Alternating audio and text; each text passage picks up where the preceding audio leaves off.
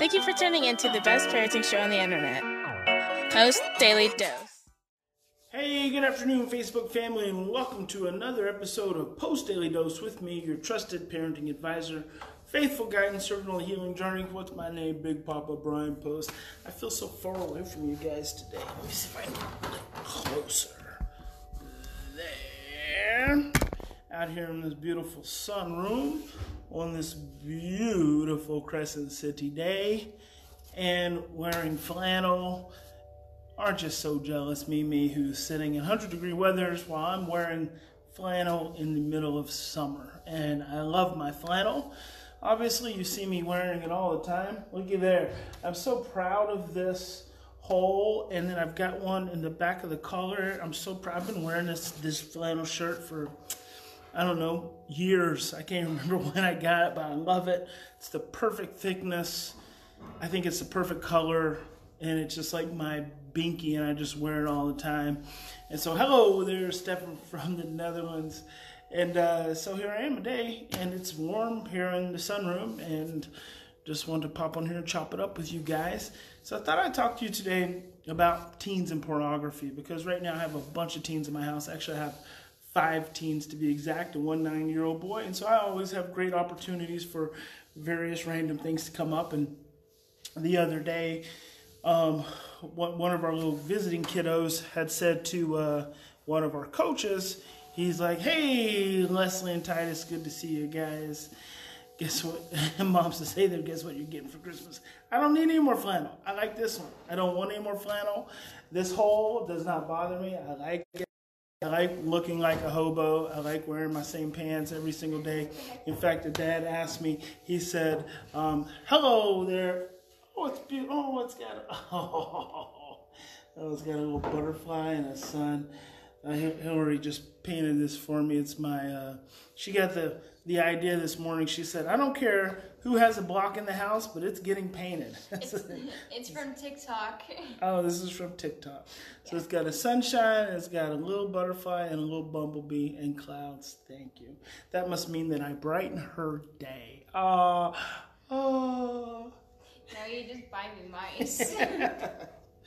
Thank you so much.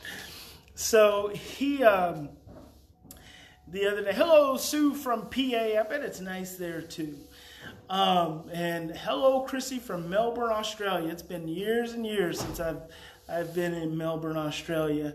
So um, anyway, one of my little visiting guys um, told one of the coaches that one of the kids at some point in the evening had said, "Hey, you guys want to watch porn?" And I, so I knew, you know, I know which little kid it was. Obviously, he told me which one it was, and I know this this young man, even though a teenager, is very much emotionally not a teenager. So the coaches mentioned it to me, and I said, "No problem, I'll I'll I'll, I'll uh, address it." And so uh, it was. Let's see, it was probably about three hours later. You know, he happened to be down and it was just me and him and and uh, what Chrissy says would say Miss 12 had porn addiction. She has been in foster system since three and ten places. Oh, that's okay. I understand absolutely. So here's here's what's important about this. So um, he uh, and hello Tammy from Michigan.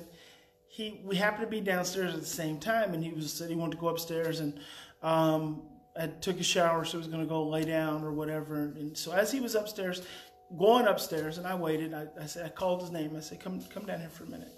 I said, um, "You know, we don't watch porn in in our home, and we don't show porn to to other people or or other people that are here in our in our home." And so I know you're very curious at, at as at your age, which is normal, uh, but I and I'm very curious as to what porn is and looks like to you.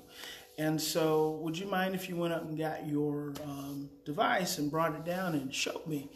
And so he uh, got really embarrassed, of course, and um, was really uncertain. I said, "It's it's cool." I said, "I'm just curious as to what porn is on your on your pad. Like, what what does that look like for you? Because I want to be able to keep you safe, and I need to be able to keep everyone else here safe, and so no one's in trouble."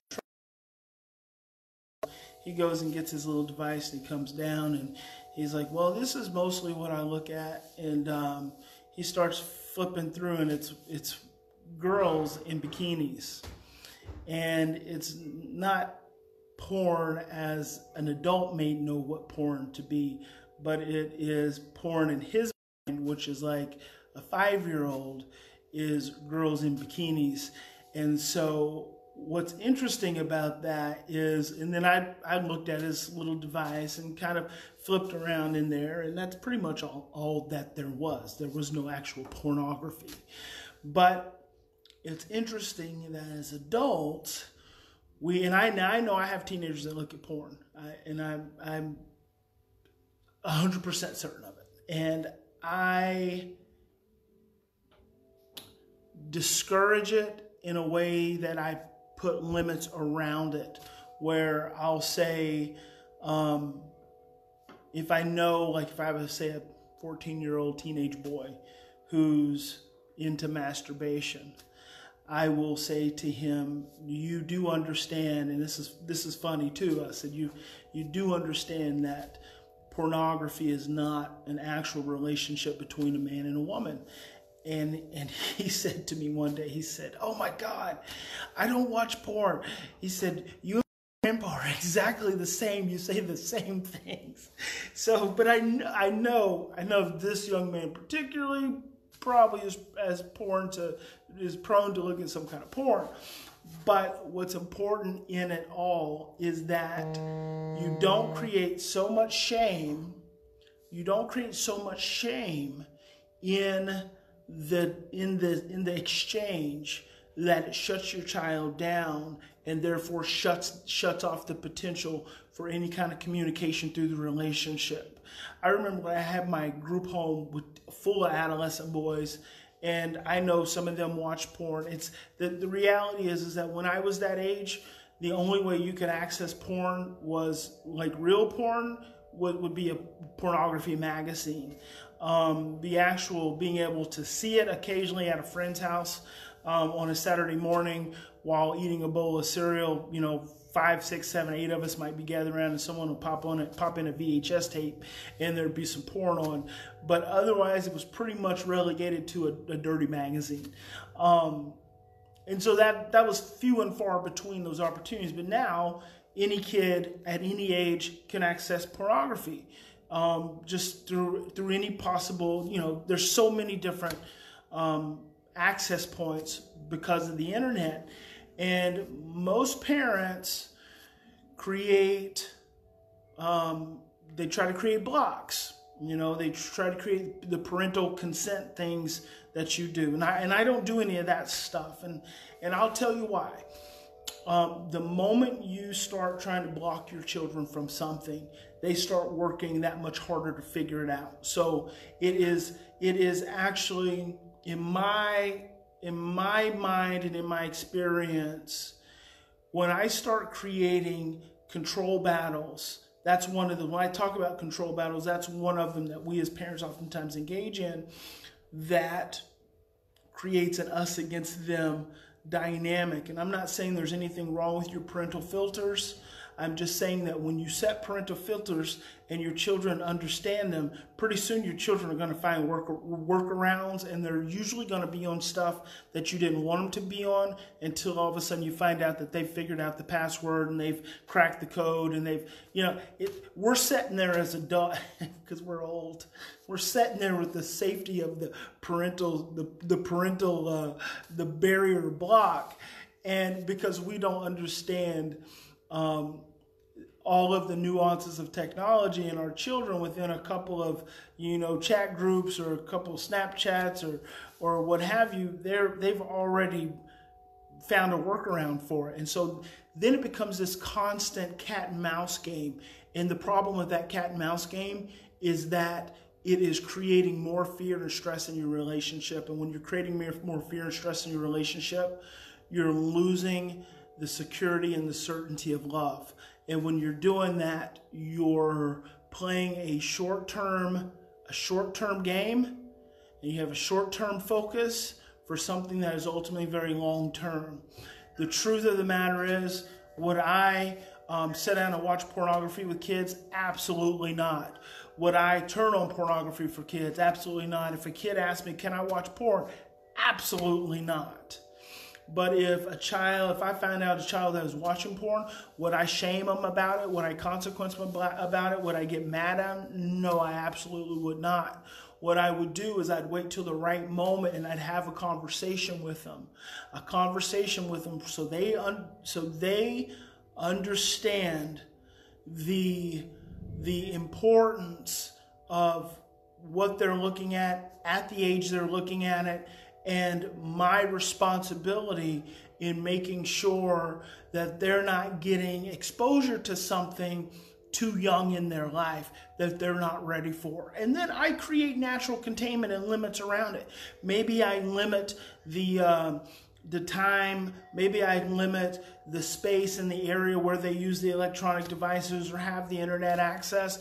And then in some instances, maybe I don't at all. Maybe we just have the conversation and maybe I just keep it completely open because I'd rather be able to talk to them about anything as opposed to having them hide stuff from me. That's, to me, that's more important. Um, can porn turn into an addiction? We know that there are lots of adult men and women that have porno- pornography addictions. But what you have to understand about an addiction is that an addiction is an external attempt to soothe an internal state. So if a, if an adult or a child is watching something to an addictive level, that's just telling you they are operating at a level of chronic stress. And that level of chronic stress is causing them to seek something for soothing. And usually when it comes to pornography, it's going to lead to an oxytocin response because that's typically going to going to lead to some form of masturbation. If a child is is masturbating and pleasuring themselves, it's because they're trying to get the release of oxytocin that comes at the peak of that experience. Well, if I know that, if I truly know that, guess what I do? I want to actually make sure I create greater opportunities for affection with my child. I want to make sure I create greater opportunities to reduce their stress and increase their oxytocin naturally and to, to create more presence and more awareness and more mindfulness and more opportunities for them to feel connected and heard and understood. And then if there's a, a past trauma history, I want to look for the opportunities to talk to them about those experiences that may lead them to be obsessed about the porn. See, I, I just, I always want to keep the conversations, the energy, the dynamics open. It's so important because I feel like that our relationship has the capacity to heal anything. And I also believe that kids can be experimenting with porn and looking at porn. And if they feel connected, if they have a strong enough relationship, I feel like they can eventually put that aside. That it doesn't have to be thank you for those hearts. You're sending me that love right now. They can put that aside move on from that. It's just a thing. It doesn't have to be a, a, pathology or a sickness or anything like that. There are lots of parents who, um, there are lots of parents who, and Chrissy says, we block because we have released the filters. She hacks access 100% searches, so no normal searches. A 12 year old will search. Yeah, so a lot of times, you know, kids do search some very weird stuff, and I've had this come up um, recently with another family that I work with, and it caused the parents a lot of anxiety, and we did the same thing. We have a conversation.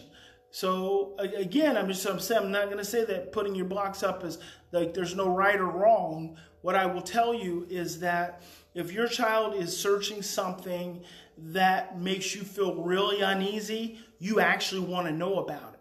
Like if your child is watching something that makes you feel super uneasy, you want to know about it, and you want to know about it because you can have so you can have a conversation with them about it, so you can have an understanding conversation, a therapeutic conversation with them that gets to the root of what that's really about. That's what's important. You want to use every opportunity, and I'm gonna I want to tell you guys again. I almost used the, the whiteboard today because I had a nice little whiteboard set up there. I want to tell you again, all behavior, the stress model 101. All behavior arises from a state of stress. In between the behavior and the stress is the presence of a primary emotion. There's only love or fear. It's through the expression, the processing, and the understanding of the fear that we can calm the stress and diminish the behavior. So stop focusing on the behavior and start looking at and focusing on the stress, and you're going to see a big, big, big opportunity for a breakthrough. And Christy says our own attitudes and experiences in sexual development make a huge difference in this area, 100%. So that's what I was going to say when the, the parents who had, um, you know, found out their son was looking at some weird stuff, you know, I sat down with them and I explored their own anxiety and their own uneasiness. And thank you for sending that love. And their own anxiety and uneasiness around what was being searched. And then I talked them through the process of having a conversation with them. They, they hadn't had a sex talk with them. And so dad literally took him on a drive and they had to talk. And, and a lot of us men, just like this dad, just like me, just like a lot of my adult male, you know, uh, friends that are fam- that are father figures and fathers now, they didn't have the talk. And so having the talk can be really important. And sometimes it's better to have it early as it is opposed to late. So that's it, guys. Um, I hope it, it is. Um, Jackie says, This has really made me think. Unfortunately, my boys are not always with me, but when they come back, I will spend more time connecting with them. Awesome, fantastic. I hope this is helpful. You know, the daily dose is just like, you know, the, it's the best little 10 minute parenting show on the planet on the universe because it's the only 10 minute parenting show on the planet. And, you know, it's just to give you guys some seeds. I'm always wanting to plant seeds.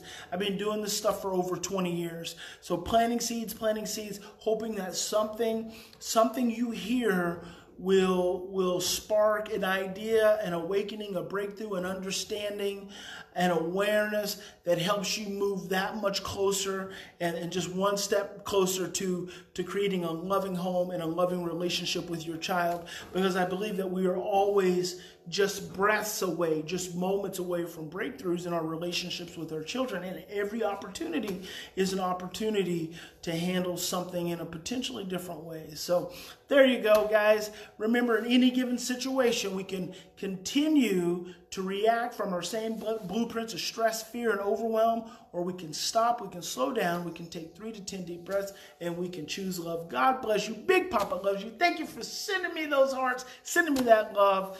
We'll see you guys tomorrow. Have a fantastic evening.